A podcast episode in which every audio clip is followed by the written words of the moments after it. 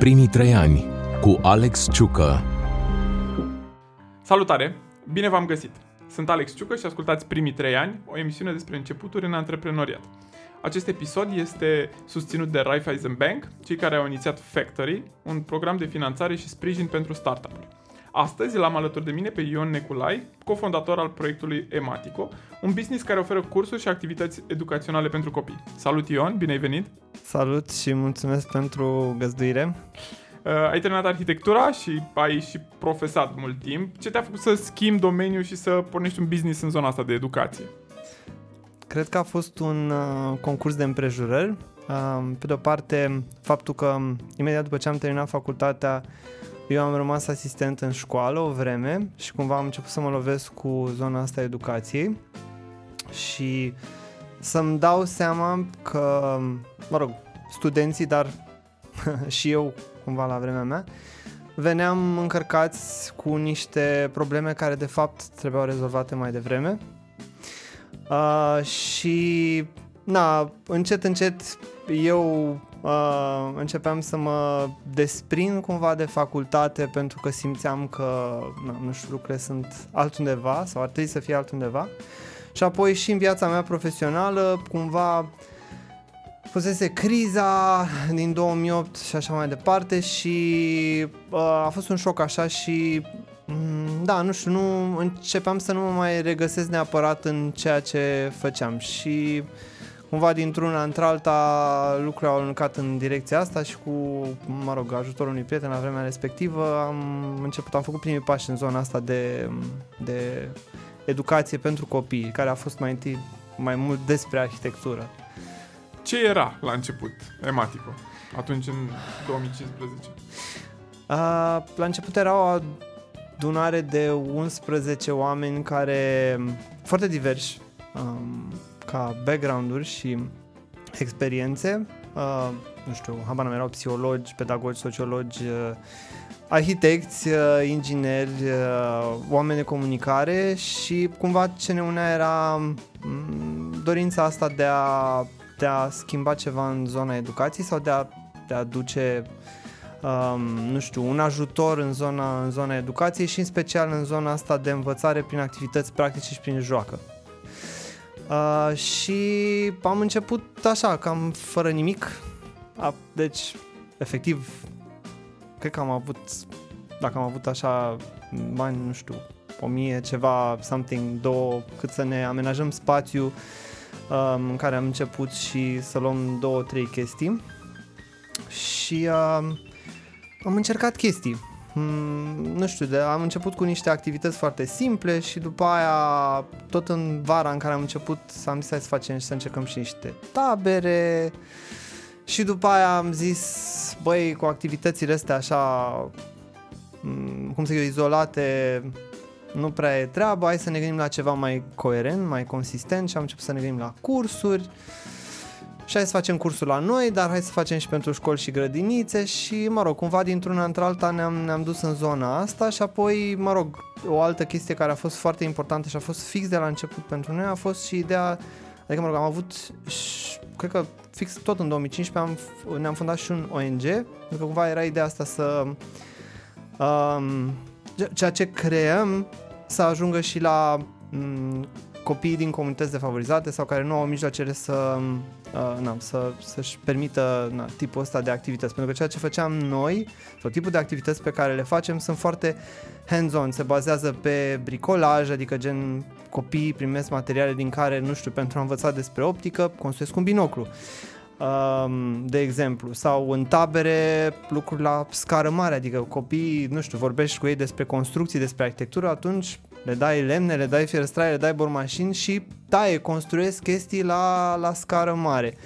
Chestiile astea sunt, na, o logistică destul de, de mare, nu? Și necesită și o echipă mai, mai, mai mare pentru că, na, nu poți să mergi ca într-o tabără clasică cu, nu știu, doi profesori în that's it. Adică ai nevoie de oameni care să fie alături de copii, să lucreze, ca ei să fie implicați, nu să fie m- mm, o demonstrație de construire și copiii să se uite și poate mai pun și eu un șurub și cam asta e, nu. Adică ce fac, fac tot ei, cap-coadă.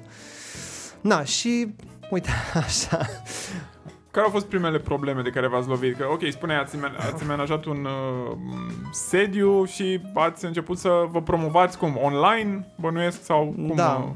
Uh, în general, comunicarea pe care am făcut-o s-a bazat uh, mult, mă rog, pe, pe comunicare da online, prin social media și prin newsletter și așa mai departe și apoi prin relația foarte directă cu, cu părinții care veneau la noi și care cumva după aia ne recomandau sau ne ajutau în vreun fel sau altul. Uh, cinstit vorbind, am fost încă de la început foarte, uh, adică am, am beneficiat de mult ajutor, știi, pentru că e un subiect care e important și interesant și uh, oamenii, na, cumva caută să, să sprijine genul ăsta de inițiative. Însă și faptul că ne-am nimerit în locul în care ne-am deschis noi spațiu la Node Makerspace, noi eram foarte mult în zona asta de bricolaj, de making și așa mai departe și a fost o, o, o convergență. Ei tocmai deschideau primul makerspace din România și cumva au zis, băi, voi faceți makerspace, hai să faceți un makerspace pentru copii și am, na, practic așa am deschis și primul makerspace pentru copii acolo, în același timp cu ei și na, asta ne-a, ne-a ajutat foarte mult. Again. Chiar eram curios, da. una dintre întrebările pe care le pregătisem da. era cât de mult v-a, v-a ajutat uh, faptul că aveți, a, aveți sediu, de, ați avut de la început sediu acolo. Ne-a ajutat foarte mult în sensul în care a făcut toată, tot conceptul să fie coerent și să, să înțeleagă lumea mai bine ideea și ce se întâmplă acolo și apoi a fost important și pentru că din comunitatea respectivă erau oameni care aveau copii sau na și pentru că ei erau maker sau erau interesați de chestia asta, cumva au, au adus și ei copii și na, dintr-una într alta s-au adunat. Dar ca să răspund la întrebarea inițială, scuze că am deviat așa de mult, um, primele, adică problemele au început uh, destul de repede, cum încep uh, în, în, în general când faci genul ăsta de, de proiecte. Uh, în sensul în care mm, na, noi aveam foarte mult entuziasm și am pornit cu mult entuziasm și având și a trebuit să facem chestia asta sustenabilă și um, e, cel puțin când vorbești despre un business în zona educației și așa mai departe, nu ai genul ăla de creștere explozive sau ai nevoie de recomandări, oamenii să te cunoască, să te înțeleagă, să așa și asta necesită timp și mm, na, e, e dificil, adică mm, pen, pentru unii dintre colegii mei chiar a fost o provocare.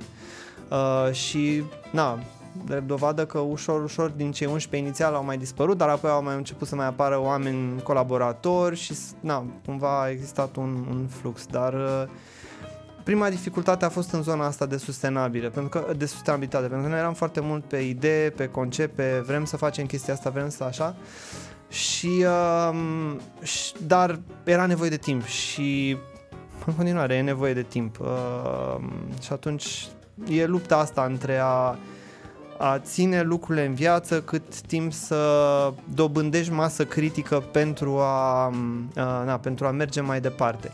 Dar cumva m- răspunsul nostru a fost și de a face de a, hm, de a, de a face lucrurile destul de experiențial, de, de a, na, uh, pentru că cumva am încercat mereu, uite, am mai făcut niște bani, hai să vedem ce facem cu ei, cu, cu ei, cum mai dezvoltăm, cum mai nu știu ce, sau de pildă cum, cum ne-am lansat noi cursurile, pentru că cursurile noastre au multă logistică, multe materiale didactice pe care noi le concepem, le dezvoltăm sau multe proiecte de bricolaj pe care copiii le fac, dar înainte trebuie să știi să, să încerci lucrurile alea și atunci, na, sunt niște costuri și cum am făcut a fost că în general ziceam, băi uite, noi avem ideea asta de curs, o să fie despre asta, făceam o prezentare și căutam oameni care să vrea să se înscrie la acest curs și se înscriau și cumva făceam niște bani și uh, bricolam cursul și, na, cumva așa, din aproape în aproape, organic.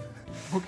Da. Uh, apropo de ce spuneai mai devreme, de educația publică, care e totuși subfinanțată, vorbim foarte mult de, de problemele astea și cu toate astea, afacerile din zona asta de, de educație sunt destul de puține și sunt abia în primii ani, probabil că da. mai mult de, de 10 ani nu, nu au cele mai multe afaceri din zona asta de, de educație. De ce crezi că nu au apărut mai multe business-uri în, în zona asta? Oare ne-am dat seama prea târziu de problema asta sau pur și simplu nu sunt suficienți oameni dispuși să investească în educație? Um, cred că sunt mai multe aspecte aici. Um, odată aș separa un pic că business-uri de educație um, sunt destul de multe în sensul în care dacă punem sub această umbrelă grădinițe, școli particulare, after school-uri. Deci sunt, sunt ceva în zona asta. Într-adevăr, în zona de, nu știu, chestii pe care, gen cum facem noi, cursuri care care implică și un pic de cercetare și de dezvoltare, de așa, aici într-adevăr sunt, sunt mai puține. Și motivele sunt legate de faptul, cumva și de ce spuneam la început, nu este genul de business în care azi bag niște bani și peste un an deja încep să scot profit, uh, nici pe departe. E, necesită timp și, și uh, mă rog, toată, toată chestia asta. Și asta înseamnă că, pe de-o parte, există și o teamă de a intra în genul ăsta de povești și o teamă din partea celor care au bani și care ar vrea să, ar putea să investească în genul ăsta, pentru că m- mm, e vorba despre um, nu e, nu, e, nu e investiție clasică, e ceea ce se numește afară impact investment, da? care la noi încă nu a ajuns și într-un fel are sens, pentru că afară a apărut pentru că, nu știu, celelalte probleme s-au rezolvat. Adică piața s-a așezat și acum caută alte moduri de a face de a, de a investi, de a face bani și uh, care să aibă și, nu știu, sens și na, na. Uh, și cumva astea cred că sunt, uh, sunt motivele pentru care, mm, na, nu știu, nu, nu e atât de, uh, de nu, nu sunt atât de multe business în zona asta de dezvoltare, de, de chestii de genul ăsta. Ok, uh, ați dat drumul la, la business în 2015, ați început să faceți tabere, uh, lucrurile mergeau foarte bine, uh, ați crescut numărul de tabere, uh, numărul de uh, cursuri pe care le, le organizați și uh, a venit anul 2020, uh, care a fost o provocare pentru noi toți. Uh, cât de mult v-a afectat uh, pandemia? Știu că îmi spuneai înainte să mm, înregistrăm că pentru Ematico sunt două momente de start uh, care pot fi uh, contorizate pentru primii trei ani.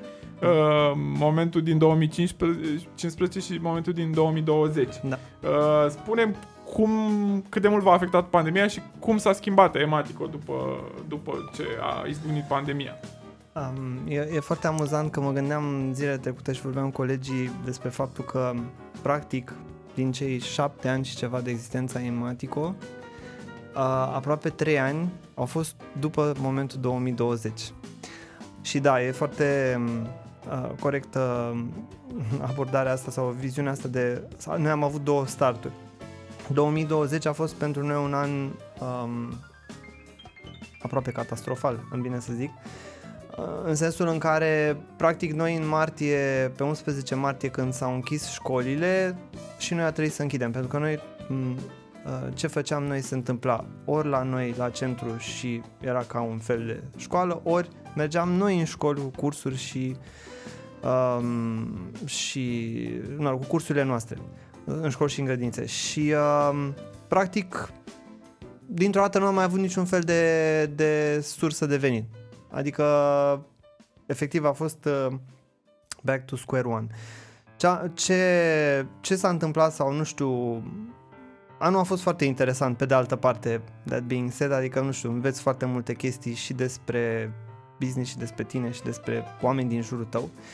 Uh, au fost trei sau nu știu, poate mai multe chestii care ne-au ajutat. Una a fost faptul că echipa a fost foarte, um, nu știu, alături și implicată și am discutat din momentul T0. Băi, uite, s-a întâmplat asta, hai să vedem ce facem, hai să, să încercăm totuși, pentru că, na, la momentul respectiv, nu știu, mai conștient, mai inconștient, lumea spera totuși că o să, într-o lună, două, gata, se duce totul și am încercat să, să ținem lucrurile, să, să, să facem ceva ca să putem să rămânem pe acolo. Și deși nu mai aveam surse de venit și așa mai departe și ne era foarte dificil să, să, nu știu, să plătim salarii și alte chestii de genul ăsta, um, nu știu, împreună cu echipa ne-am gândit la, am încercat tot felul de chestii pentru a, pentru a face ceva între timp și pentru a ajuta părinții și copiii, dar și în același timp noi să ne ținem ocupați și să vedem ce altceva putem să, să găsim. Asta a fost un aspect. Uh, și asta a ajutat în tot anul respectiv, inclusiv în momentul în care am văzut că lucrurile s-au lungit și a trebuit să reducem echipa, apropo de ce a însemnat uh, pentru noi 2020 și cât de nasol a fost. Uh, noi din 16 oameni câți eram, am rămas 4-5 la final de an. Um, și, na, ca să... Dar faptul că oamenii au fost alături de noi și că am discutat cu ei și a existat acest dialog, pe de o parte ne-a ajutat să fim, să, să venim cu idei care să ne ajute să mișcăm lucrurile un pic înainte și apoi când au fost momentele grele de băi, trebuie să reducem echipa, lucrurile să fie, uh, nu știu, făcute într-un mod în care, na, băi, înțelegem că lucrurile sunt așa și, na, motiv pentru care acum de pildă, când n-aș putea spune că echipa noastră s-a mărit la loc, dar atunci când avem nevoie de oameni care să ne ajute în diversele noastre proiecte, putem să apelăm la, la oamenii care au fost în echipă și ne, ne vin în ajutor, întotdeauna cu foarte mare drag. Uh, bun. Pe de altă parte a fost sprijin foarte mult din partea părinților care, nu știu, au fost la noi mulți ani și care au înțeles uh, nu știu, că exista ceva valoros în ceea ce făceam și cumva Uh, nu știu, habar n-am, fie că se înscriseseră în tabere și au păstrat banii la noi pentru anul viitor sau pentru anul respectiv, pentru că până la urmă am ajuns să facem tabere în 2020. Am făcut totul afară, a fost um, all safe and nice. Și um, deci au fost părinții care au fost alături de noi și ne-au sprijinit în, în orice fel au putut ei, foarte mulți dintre ei. Și apoi au fost foarte mult oameni de care nu știam care ne-au ajutat, uh, nu știu, fie organizații, inclusiv Non Makerspace care ne-a ajutat na, pentru că ne-au, uh, ne-au, ne-au primit și ne-au găzuit acolo, deși noi nu mai puteam să mai plătim chiria, de exemplu, sau m- chestii de genul ăsta. Uh, până la, nu știu, habar n-am, oameni din media care au scris despre noi, au, ne-au ajutat scriind despre noi, nu știu, m- uh, companii care ne-au, ne-au sprijinit cu, cu, uh, cu bani, fie, nu știu, habar n-am că era, erau coluri și uh, reușeam să prindem un col pentru că vedeau valoare în ceea ce făceam sau, nu. Uh, și inclusiv, mă rog, it's, o să pară un cam, nu știu, uh, un plugin așa, dar chiar e real. Inclusiv uh, Raiffeisen, noi câștigasem Factory în 2019, aveam planuri foarte mari cu creditul Raiffeisen și așa mai departe. Uh, Îți dai seama, în momentul în care a venit criza, uh, nu cred că e un moment să ne amăm acum la creditul pe care îl aveam, dar uh, ușor, ușor înspre toamnă am început să ne gândim, băi, hai totuși să luăm o parte din banii aia, să ne ajute să facem niște chestii, pentru că noi începusem să ne gândisem la ideea asta de a duce experiențele noastre de învățare prin joacă și prin activități practice acasă. Și începusem să gândim ideea asta de kituri care pot fi livrate acasă și așa mai departe. Și pentru asta a fost nevoie să ne facem niște chestii, o platformă, să, na, să testăm niște chestii și au venit bine banii respectiv și cum ne cum am reușit să plătim înapoi creditul ăla, adică suntem aproape gata, mai avem două, trei luni și that's it. Um, deci asta a fost uh, sprijinul uh, părinților, echipa, uh, alte organizații, fie ele ca, nu știu, firme sau din media, uh, și apoi faptul că ne- ne-am luptat, ne-am luptat foarte tare, adică nu, nu vreau cumva să să, nu știu, să renunțăm fără a face tot, efectiv tot, tot, tot, tot ce ne stătea în putință pentru, um, pentru chestia asta. No cât de mult înțeleg oamenii uh, că mare parte din activitatea voastră constă de fapt în, în research uh, și, și dezvoltare, mm. pentru că, ok, voi inventați niște lucruri uh, pe care mai apoi le vindeți, fie că e vorba de cursuri, fie că e vorba de m, niște jucării, produse fizice.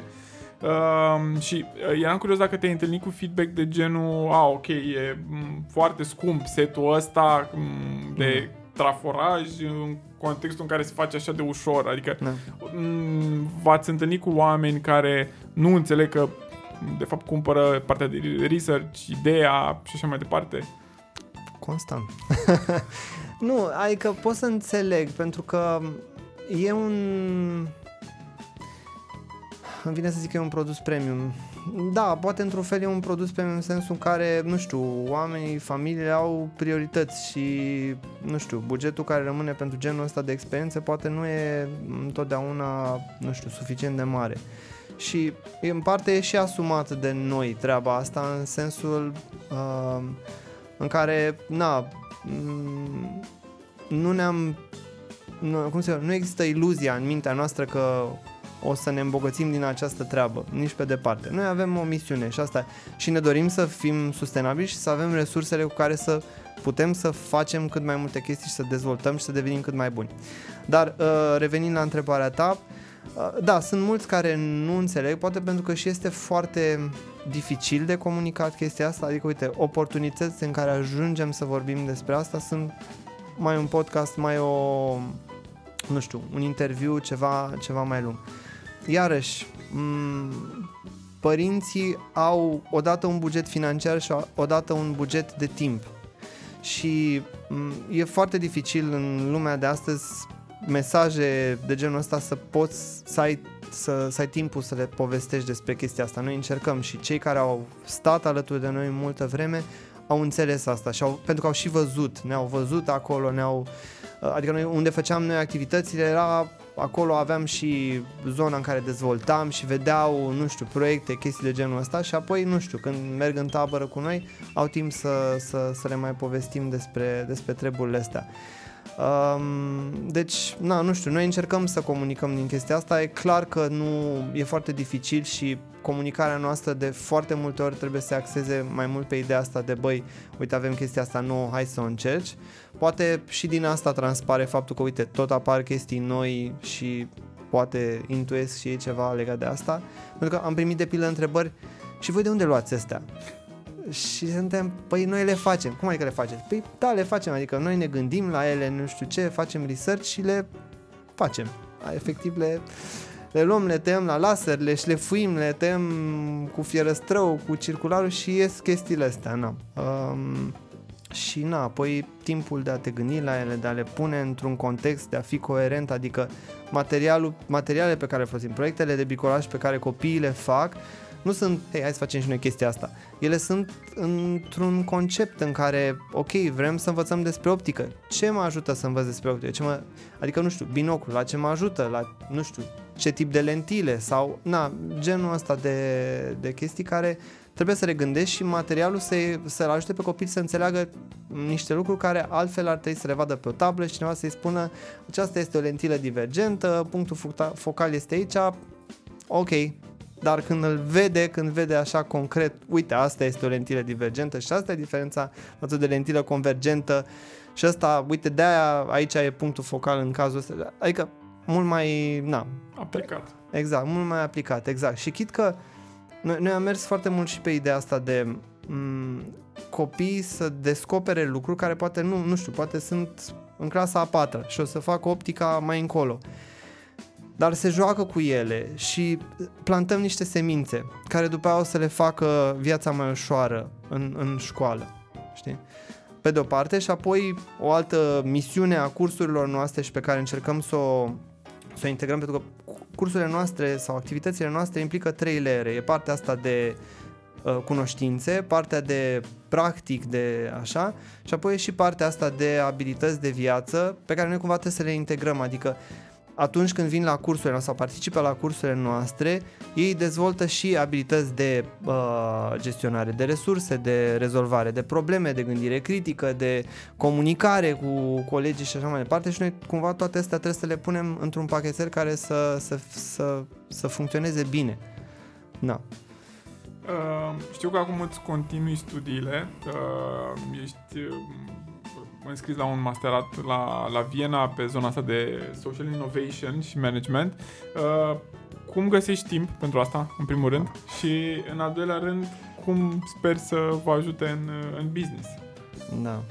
Timpul, uh, mă rog, a, am ajuns în această poveste pentru că mm, ONG-ul nostru a lucrat destul de mult cu Fundația Erste, care cumva um, ne-a sprijinit în mai multe proiecte din comunități defavorizate din România și ei, mă rog, pe lângă diversele proiecte, au și acest proiect care se numește, mă rog, NGO Academy și Uh, lucrează cu VU, Universitatea VU din Viena, uh, care, mă rog, ASEU-ul lor, așa, uh, în zona asta de, uh, de economie socială și de dezvoltare de competențe în economie socială.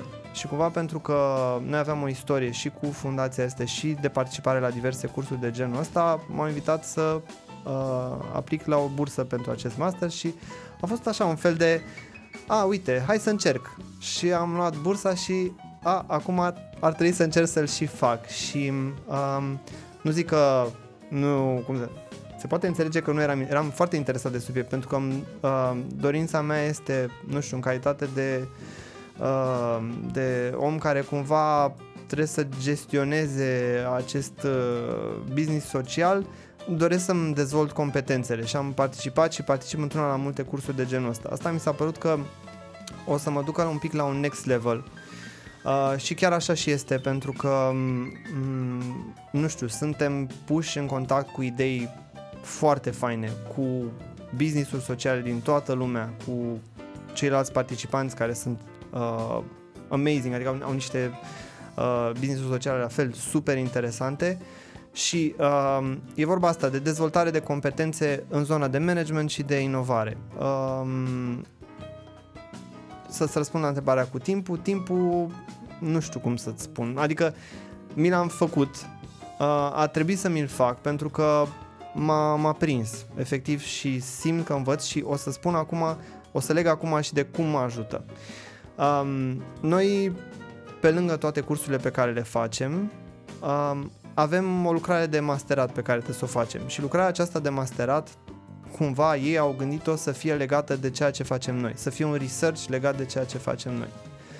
Și cumva ne-a pus în poziția asta de, uh, de a sta și de a ne gândi la o problemă din organizația noastră și să căutăm soluții pentru problema respectivă. În cazul nostru de pildă, sau mă rog, lucrarea care o fac eu este, ok, cum, cum fac ca ceea ce facem noi să devină o propunere valoroasă pentru părinți, tipul nostru de activități extracurriculare, să spunem așa. Uh, și atunci a, a trebuit să stau să citesc despre, nu știu, uh, cercetări în zona asta de uh, extracurriculare, de ce au nevoie, ce nevoie au părinți, ce nevoie au copiii și așa mai departe și să încep să mă gândesc la, la asta. Pe de o parte. Pe de altă parte, m-a forțat să fac ceva, ceea ce ne doream de foarte mult, să stăm sistematic de vorbă cu părinții.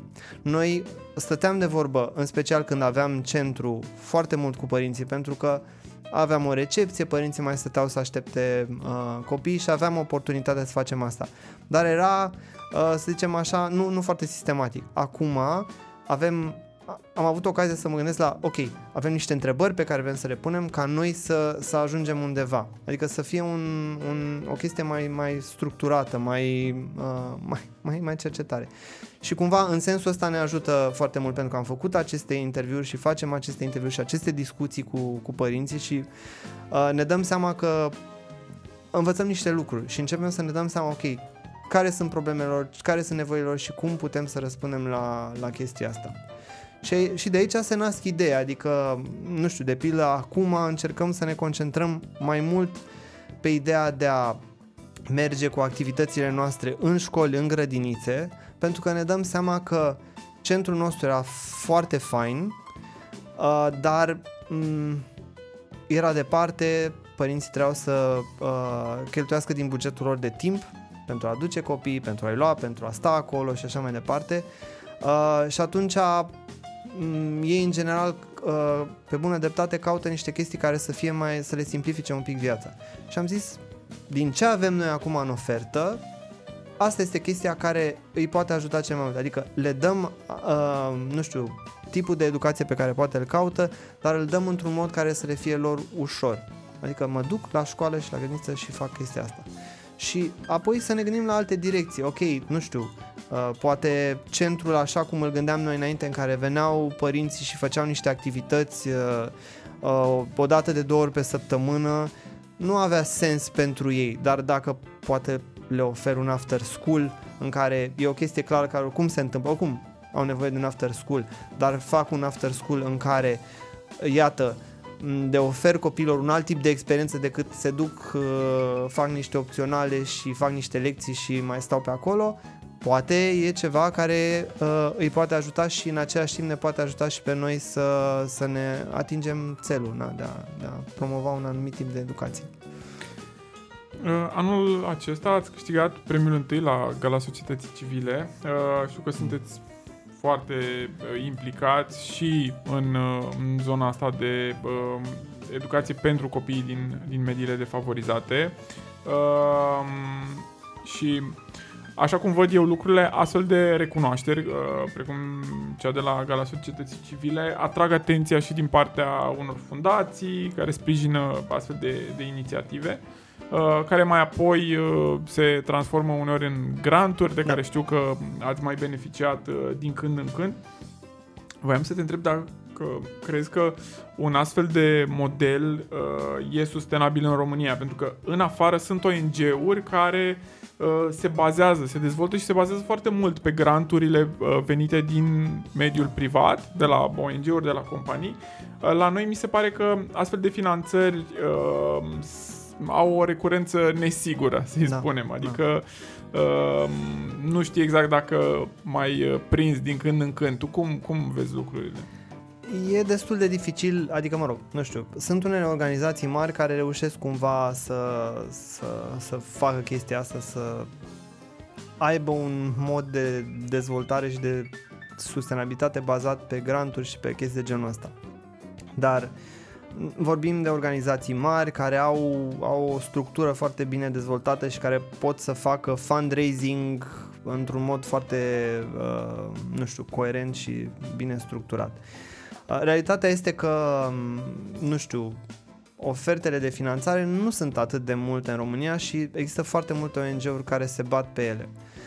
Uh, și cred că nu, n-aș, s-ar putea să nu fie doar o problemă la noi, adică din ce, din ce am văzut și la colegii mei, uh, nu sunt foarte multe organizații care reușesc pur și simplu să plutească prin, prin universul ăsta al, al non-profitului. Uh, și atunci cumva ideea este să funcționeze într-un mod hibrid, în special în genul ăsta, adică sunt unele chestii unde e mai ușor să iei bani, pentru că sunt uh, misiuni foarte sociale și poți să iei uh, bani inclusiv de la stat, pentru că tu faci un serviciu pe care statul nu mai trebuie să-l facă și uh, atunci îți dă ție banii respectivi sau găsești fonduri europene sau așa mai departe. Dar în zona ceea ce facem noi, cercetare, dezvoltare de educație non-formală și așa mai departe, mai greu de găsit granturi, e și luptă pe ele și atunci trebuie să funcționeze într-un mod hibrid. Și sunt și alte tipuri de ONG-uri care trebuie să funcționeze în mod hibrid, însemnând de fapt că se duc un, un pic în zona asta de business social, în care ai, așa cum suntem și noi, un for-profit care te ajută, cum e cazul nostru, dezvoltăm uh, activitățile și generăm venituri care să ne permită să existăm da? Și apoi uh, granturile pe care le luăm ne ajută să facem implementare.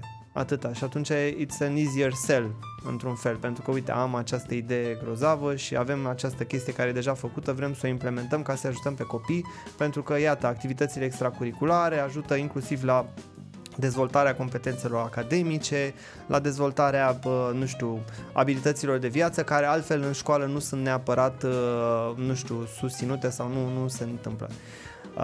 Deci, da, cumva funcționăm în acest mod hibrid pentru că este modul în care reușim să ne atingem misiunea și cred că e o variantă foarte ok uh, uh, na, pentru, pentru genul ăsta de business-uri. E, e adevărat că generează o problemă. Și problema este că nu te vede nimeni clar într-o tabără. Dacă te duci pe zona de for profit, ești gen, băi, stai că tu de fapt nu vrei să faci bani pentru că tu ai misiunea aia și nu o să faci niciodată profitul ăla care să aducă dividende și whatever. Și pe de cealaltă parte, a, dar voi nu sunteți chiar ONG pentru că aveți și for profit și e foarte dificil de, de înțeles și apoi inclusiv în zona de comunicare îmi dau seama că, nu știu, pe pagina noastră de Facebook sau pe site-ul nostru, știi, pe de-o parte vorbim de, uite, tabere, cursuri, nu știu ce, sunt scumpe și așa mai departe și pe de altă parte vorbim de, uh, de zona asta de mergem în comunități defavorizate, am făcut, am dres, am luat premii. Dar, într-un fel, ele se susțin unele pe celelalte și din punctul meu de vedere, adică nu știu, din punctul meu de vedere, da, sau ce încerc, ce mi-ar plăcea să înțeleagă lumea este că în momentul în care, nu știu, vine la cursurile noastre, câștigă și experiența cursului și nu știu tot ce vine la pachet cu ea, dar pe de altă parte este și ideea asta că ne susține pe noi să ducem mai departe o misiune care depășește, nu știu, cadrul restrâns al familiei sau al copilului roș se duce către alți copii și așa mai departe. Adică Uh, na, asta e it's a, it's a tougher sell într-un fel, e mai greu de vândut, dar na, uh, încercăm. Spuneam mai devreme de lipsa de predictibilitate din zona asta de granturi. Acum sunt curios să te întreb cum vă descurcați cu lipsa de predictibilitate a furnizorilor pe de o parte și a statului uh, pe de altă parte pentru că uh, au tot fost schimbări uh, uh, din partea statului da. uh, și la fel cu furnizorii mi se pare că tot din cauza pandemiei uh, lucrurile s-au schimbat foarte mult și business-uri, da. furnizori pe care te puteai baza bă, acum uh, nu mai sunt la fel de reliable din motive obiective da, da, uneori. Da, da, da. Um, cu statul e foarte dificil în sensul în care, adică ce mi se pare mie cel mai dificil este faptul că este foarte mult de făcut în termen de pentru a gestiona un, un business. Și dacă ești mic este foarte dificil. Pentru că nu ai, adică nu știu, noi nu avem director financiar, HR, na, administrator, așa, e, nu știu, legal. E o persoană care face asta și care trebuie să facă asta în timp ce face și altceva și trebuie întotdeauna să jongleze între, băi, misiune și a face lucrurile să fie cât de cât ok. E, mi se pare foarte dificil, adică e, e una din cele mai apăsătoare chestii pe care, pe care le ai și faptul că niciodată nu știi dacă e bine, dacă... Adică, nu știu, stai un pic întotdeauna îndoit. Asta mi se pare uh, așa. Pe de altă parte, nu știu, uite, de pildă, când a fost pandemia și a fost povestea cu ajutorul de șomaj, a fost ne-a ajutat pentru că am reușit să mai ținem un pic alături de noi lumea în speranța că lucrurile se vor remedia. Pe de o parte. Apoi a fost, uh, nu știu, măsura 2, care iarăși a venit amânată și așa mai departe, dar ne-a ajutat. E care, și după aia vine, știu, una caldă, una rece. După aia ai luat măsura 2, acum nu mai poți să mai accesezi programe pentru că ai luat banii de la măsura 2, dar n-ai luat așa mulți bani și ești, ok, dar am luat câteva mii de euro programul ăsta e, nu știu de ce nu pot să aplic și la asta atâta timp că, nu știu, habar n-am, tu în total nu-mi dai mie o căruță de bani, dar mai ajuta să, să fac mai multe. În fine, e, e cu plusuri și cu minusuri. Nu știu, eu nu, nu, nu văd uh, lucrurile doar în negru, uh, adică există și părți pozitive și apoi, la fel cum, uh, și scuze că o să fac o paranteză, la fel cum văd lucrurile și despre școală. Da, nu știu, școala are niște defecte, dar sunt și lucruri bune și noi nu ne-am poziționat niciodată în vrem să schimbăm școala, vrem să dispară școala, trebuie să nu. Noi suntem în ideea în care noi vrem să aducem ceea ce poate școala nu reușește uh, să, să, uh, să furnizeze în momentul de față. Și ai surprize, pentru că, nu știu, noi am lucrat mult în comunități cu profesori uh, locali amazing ce oameni am găsit, adică, nu știu, care au implementat proiectele noastre pentru că cumva, nemai având echipă, noi am mers pe ideea asta de nu mai mergem noi să facem implementare, noi le oferim materialele și pregătim profesorii și apoi ei sunt cei care implementează sau susțin cursurile la ei în comunitate. Și în felul ăsta cu 10 lei faci ce puteai să faci cu 100 de lei. Și am găsit oameni care sunt dorniși să facă asta. Uh, oameni care, nu știu, au venit când noi am pus un anunț pe Facebook și au apărut o grămadă de oameni care vreau să facă chestia asta și își doreau ceva fain pentru copiii lor. Sar peste toate celelalte organizații de tip, nu știu, Teach for Romania și așa mai departe, care fac chestia asta, duc profesori de calitate în comunități și îmbunătățesc școala sau oameni care au venit cu idei de cursuri, nu știu, de fizică practică și așa mai departe care se întâmplă sau chimie practică care se întâmplă în școlile noastre. Inițiative sunt, doar că na, în fine, uh, scuze, am făcut acest arc și acum am pierdut un pic de unde de unde plecasem. Uh... Da, vorbeam de lipsa de predictibilitate a furnizorilor, da. dar mi se pare că ai răspuns oricum da, la, da, da, la da. întrebarea așa Da. overall. Iar cu furnizorii, nu știu, e dificil de spus. Uh, Momentan nu am avut uh, uh, probleme foarte mari. Noi, într-adevăr, de pildă, nu știu, aba n-am folosim mult lemn placaj pentru jucăriile noastre, pentru că na, ne dorim să fie și ceva plăcut pentru copii și o experiență mai, uh, mai, uh, mai bogată. Uh, și n-am avut, adică gen lucrurile au mers ok, na, nu știu, e mai dificil pentru că fiind mici nu beneficiem de, nu știu, aba n-am, termene de plată mai generoase care ne-ar ajuta pentru că, nu știu, noi uh, facem chestiile astea, după aia le ducem, facem activitățile și primim banii cândva, dar noi trebuie să plătim acum și e foarte dificil când ești mic și ai un cash flow așa să gestionezi chestiile astea, na, dar uh, înțeleg și pe ei că na, și trebuie să aibă grijă de businessul lor, na. Au fost momente în care ai vrut să renunți? Um, foarte multe, da. Da, nu, adică nu și nu, nu din cauza faptului că nu mă mai regăsesc în misiune, um, ci pur și simplu legat de ce vorbeam mai devreme. Este foarte dificil. Uneori este foarte dificil să faci toate chestiile pe care trebuie să le faci și, nu știu, și care sunt de multe ori foarte departe de ce visai sau vrei să faci. Um, dar și acum o să fac o întoarcere un pic la zona de arhitectură și acolo aveam problema asta cumva când aveam birou de arhitectură că făceam foarte mult admin și mă îndepărtam de ce îmi plăcea mie. Că mie îmi place arhitectura în continuare și de aia, nu știu, sunt, avem cursuri și tabere de arhitectură. Uh, dar era prea mult admin față de ce îmi doream eu să fac. Și uh, întâmplător acum, totuși misiunea încă mă mai ține. Adică mai sunt dornic să încerc, să caut, să găsesc soluții, să, să mă mai lupt uh, na, pe, pentru treaba asta. Uh, care e cea mai plăcută amintire legată de antreprenoriat, de primii ani? Sunt foarte multe amintiri plăcute. Um, că amintirile mele c-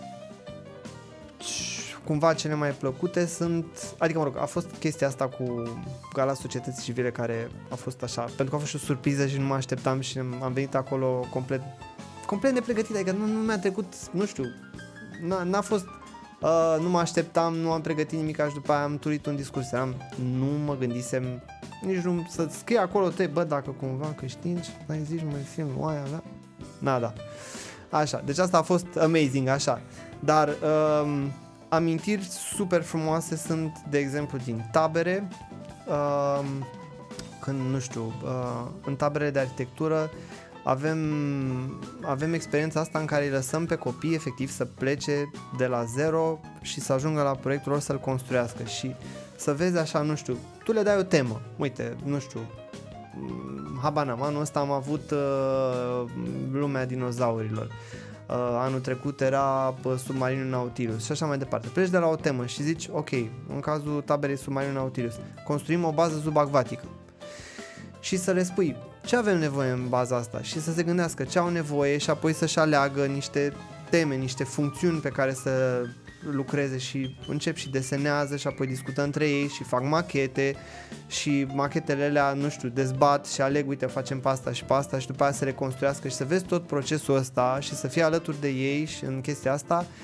și să-i ajut să facă asta este e super, super rewarding și rămâi așa, adică nu știu, m- tabăra din 2020 uh, a, fost, a fost un astfel de moment care, care mi-a rămas așa uh, foarte puternic în inimă și apoi, nu știu, am mai avut, uh, am avut în 2017 un proiect în care am mers în, în, în într-o comunitate din Săcere, aveam o colaborare cu o fundație de acolo și tot așa am făcut un mini makerspace într-un centru vocațional pe care l-aveau și am participat la una din activități și cu, cu ei și cu copii și tot așa. Pleci încărcat de o energie pf, amazing și rămâne cu tine multă vreme, adică uh, știi, na, viața e compusă din momente mai grele și momente mai bune și momentele alea mai bune îți dau energia pentru a trece peste momentele grele. E, un moment de ăsta bun când faci, când, nu știu, pentru mine, când mergi într-o tabără și experimentezi o chestie de genul ăsta, te ține pe o zonă foarte lungă. Adică, știți, te, te întorci la ea ușor și te gândești, băi, nu stai că a fost tare chestia, hai să, hai să mai continuăm un pic. Uh, pentru că oricum faceți destul de multă cercetare bă, în zona asta de, și, și dezvoltare în zona de bă, programe educaționale, ești într-un proces continuu de, de învățare. Uh, sunt curios dacă mai ai timp să înveți și la nivel de business lucrurile, adică, nu știu, mai citești cărți de business sau asculti podcasturi sau... Păi, uh, masterul acesta la care sunt uh, are și foarte multe uh, cursuri care sunt în zona de business, pentru că filozofia lor, și cu care eu sunt super de acord, este că um, un business social sau un ONG trebuie în ultimă instanță să-l gândești ca un business. Tu trebuie să ai profit. Diferența este că profitul folosești pentru a îți spori misiunea sau pentru a-ți îmbunătăți organizația. Deci, prin urmare, cursurile pe care le facem de multe ori sunt foarte mult legate de, uh, de chestii din business. Uh, și vin cu, nu știu, tehnici din zona inovării sau din zona asta de leadership sau de organization management care sunt aduse din zona de business și adaptate pentru, pentru business-uri sociale sau pentru ONG-uri. Și atunci, da, sunt, adică sunt în contact cu adică citim constant, avem foarte mult de citit și de, de, nu știu, e foarte interesant că ei merg foarte mult pe ideea asta de să citești și apoi să reflectezi asupra ceea ce ai citit și să, să vezi cum se aplică sau cum funcționează chestia asta în organizația ta, ce poți să iei din chestia pentru tine ca organizație. Și înveți foarte mult legat de chestia asta.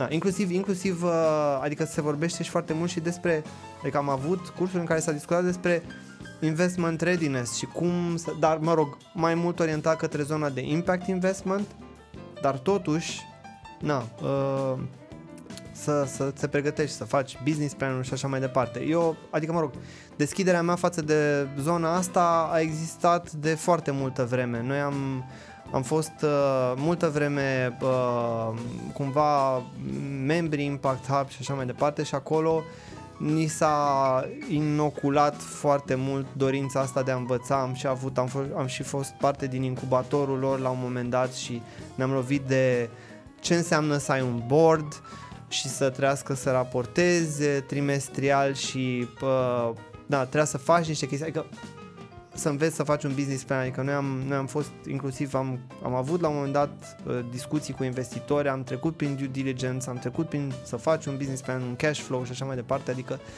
Uh, și rămânem mereu în contact cu, cu chestia asta, pentru că avem nevoie, adică faptul că suntem un business social nu înseamnă că am renunțat la speranța de a găsi investiție care să înțeleagă misiunea noastră și să vrea să, pentru că eu sunt convins în continuare că este o chestie din care poți să faci și niște bani, dar poți să și uh, să, să câștigi mai mult decât bani și să, să faci ceva care să schimbe lumea. Da.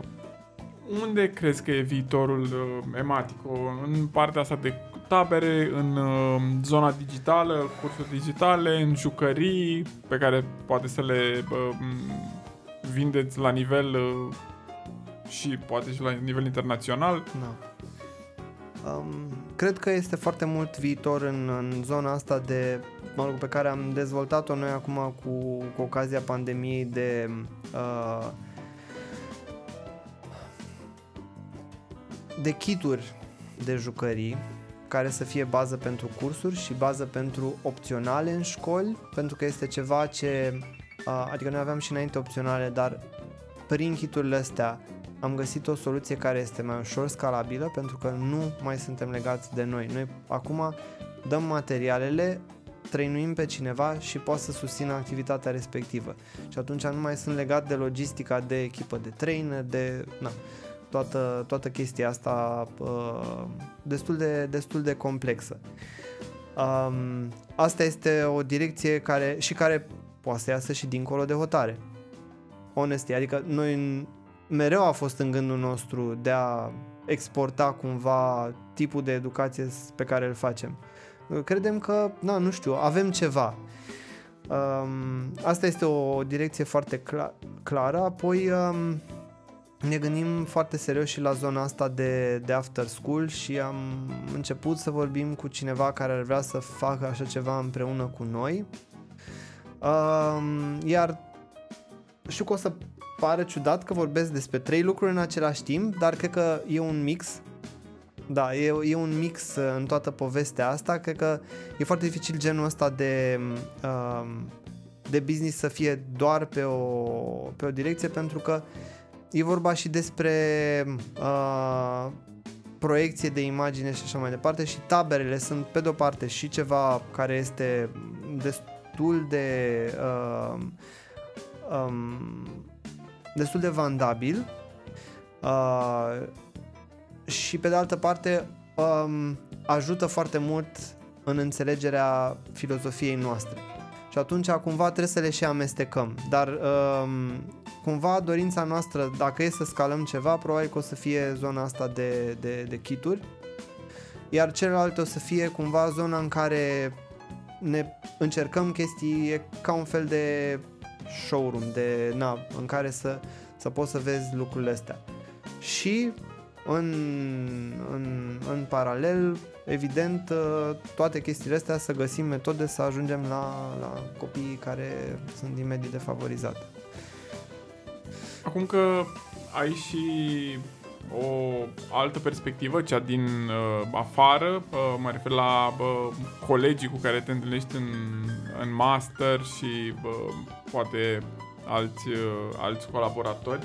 Uh, crezi că ai fi reușit să, să evoluezi mai rapid cu, cu Ematico în, uh, în altă țară, în Franța, în Germania?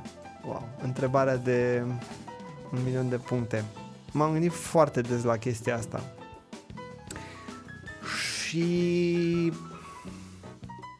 a, depinde, răspunsul clasic. Pe de-o parte, adică dacă aș fi fost born and bred acolo, dacă aș m-aș fi născut acolo și aș fi crescut acolo, posibil, deși um, cred că un factor care ne-a ajutat cumva aici au fost, uh, nu știu, costurile mai reduse care ne-au permis uh, cumva cu resurse puține să, să facem mai mult.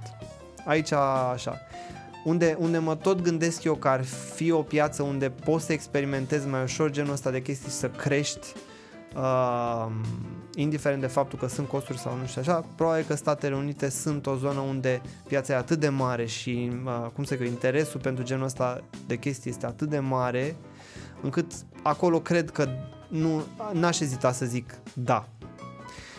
Dar, mă rog, e cu totul altă lume și atunci uh, dificil de spus, dar uh, da, în Statele Unite da, în restul Europei maybe, depinde foarte mult de țară, adică sunt unele țări care sunt mai deschise pentru, către tipul ăsta de educație, altele care sunt mai puține, adică de pildă, uite, dacă te duci în țările din nord, acolo aș tinde să spun că s-ar putea să nu ai succes pentru că ele deja sunt parte din sistem uh, și fac chestiile astea uneori în școală, în Finlanda sigur se întâmplă în școală și așa mai departe.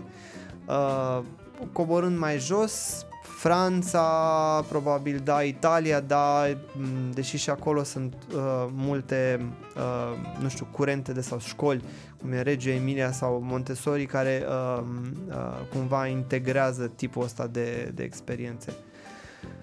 Dar uh, poate bătaia de cap ar fi fost mai mică. Mă gândesc, nu știu, că... lu- Sau, habar n-am, nu știu. Dacă ar fi să o iei mâine de la zero, ce business ți-ai, ți-ai dori să începi și dacă ai face asta în România sau în altă țară? Um... hmm. Nu ezit în a spune că aș, aș mai încerca odată ce fac acum. Poate, nu știu, cu cunoștințele pe care am acum, poate ar ieși mai, uh, mai bine din prima. Um... Și aș încerca într-un fel uh, aici. Pentru că aici simt că e nevoie. Sincer. Adică mm, am avut foarte mult debate-ul ăsta uh, în mintea mea și uh, în apropierea mea legat de plecat, neplecat și așa mai departe. Aș fi putut să plec inclusiv din facultate și așa mai departe și cumva a fost ceva în mine care a zis, băi, dar trebuie să rămână și cineva aici să facă niște chestii. Uh, e foarte greu uneori, adică sunt momente în care zici "Mm, why? Așa, dar, uh, dar pe de altă parte tre- trebuie să încerci măcar. Adică mi se pare că trebuie să încerci și aș vrea, adică dacă, nu știu, aș mai primi o fisă și aș avea cunoștințele de acum, tot aici aș vrea totuși să încerc pentru că poate pot să, să aduc o schimbare, nu știu. Așa nu se schimbe niciodată nimica, nu dacă zici, băi, e nasol aici și pa! Descurcați-vă! Uh, În încheiere vreau să te întreb ce sfat ei da unui tânăr care vrea să se apuce de antreprenoriat în România?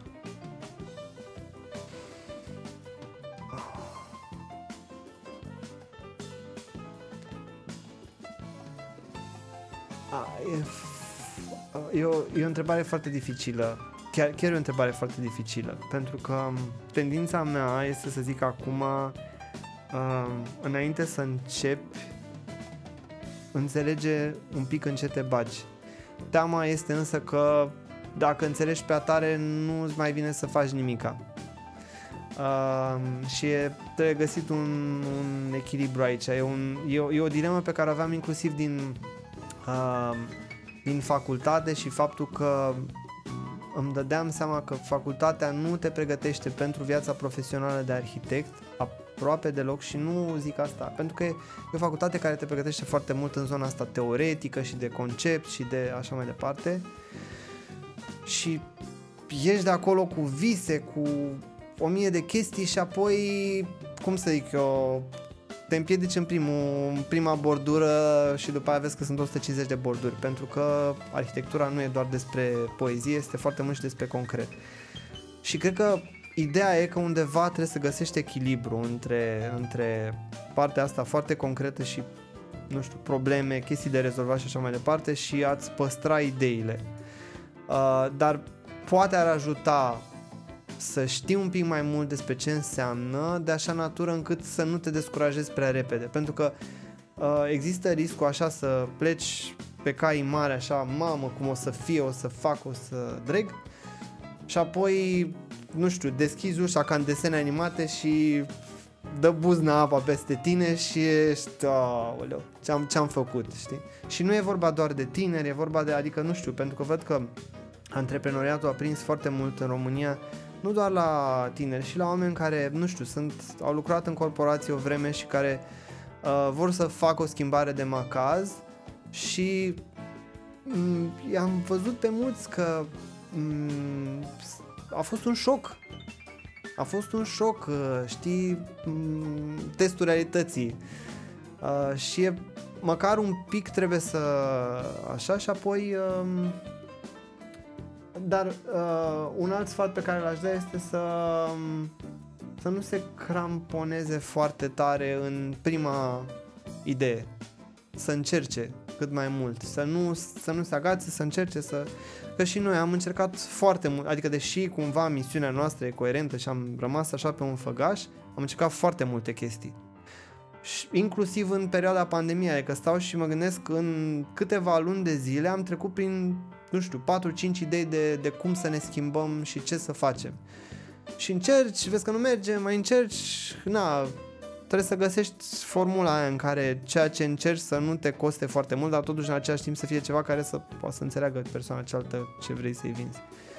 Uh, na, deci asta, să nu, să, nu să nu le fie teamă să spargă chestii, nu știu, habar n-am. Ion, îți mulțumesc mult de tot pentru că ai acceptat invitația și ai Eu venit. mulțumesc pentru invitație uh, tare mult. Uh, pe Ion și echipa Ematico îi găsiți pe ematico.org cu 2 de E la început, ematico.org și bineînțeles că sunt și pe uh, Facebook și pe uh, YouTube, am găsit un, uh, un canal acolo uh, unde au tot felul de, de videouri interesante. Uh, noi o să ne revedem probabil uh, în curând cu, cu un nou sezon. Așa cum v-am spus și la începutul uh, episodului, acest uh, episod de, de podcast, episod special, aș putea să-i spun, a fost uh, uh făcut la uh, invitația celor de la, de la Raiffeisen Bank. Uh, găsiți mai multe detalii uh, despre programul lor Factory by Raiffeisen uh, pe internet. Uh, cred că uh, la un simplu search pe Google uh, găsiți mai multe detalii privind programul acesta de, de finanțare. Uh, eu am fost Alex Ciucă, puteți să ascultați uh, toate episoadele din primii trei ani pe Spotify și pe toate aplicațiile de, de podcasting posibile uh, și bineînțeles pe uh, platforma starcast.ro. Uh, vă mulțumesc, la revedere! Primii trei ani cu Alex Ciucă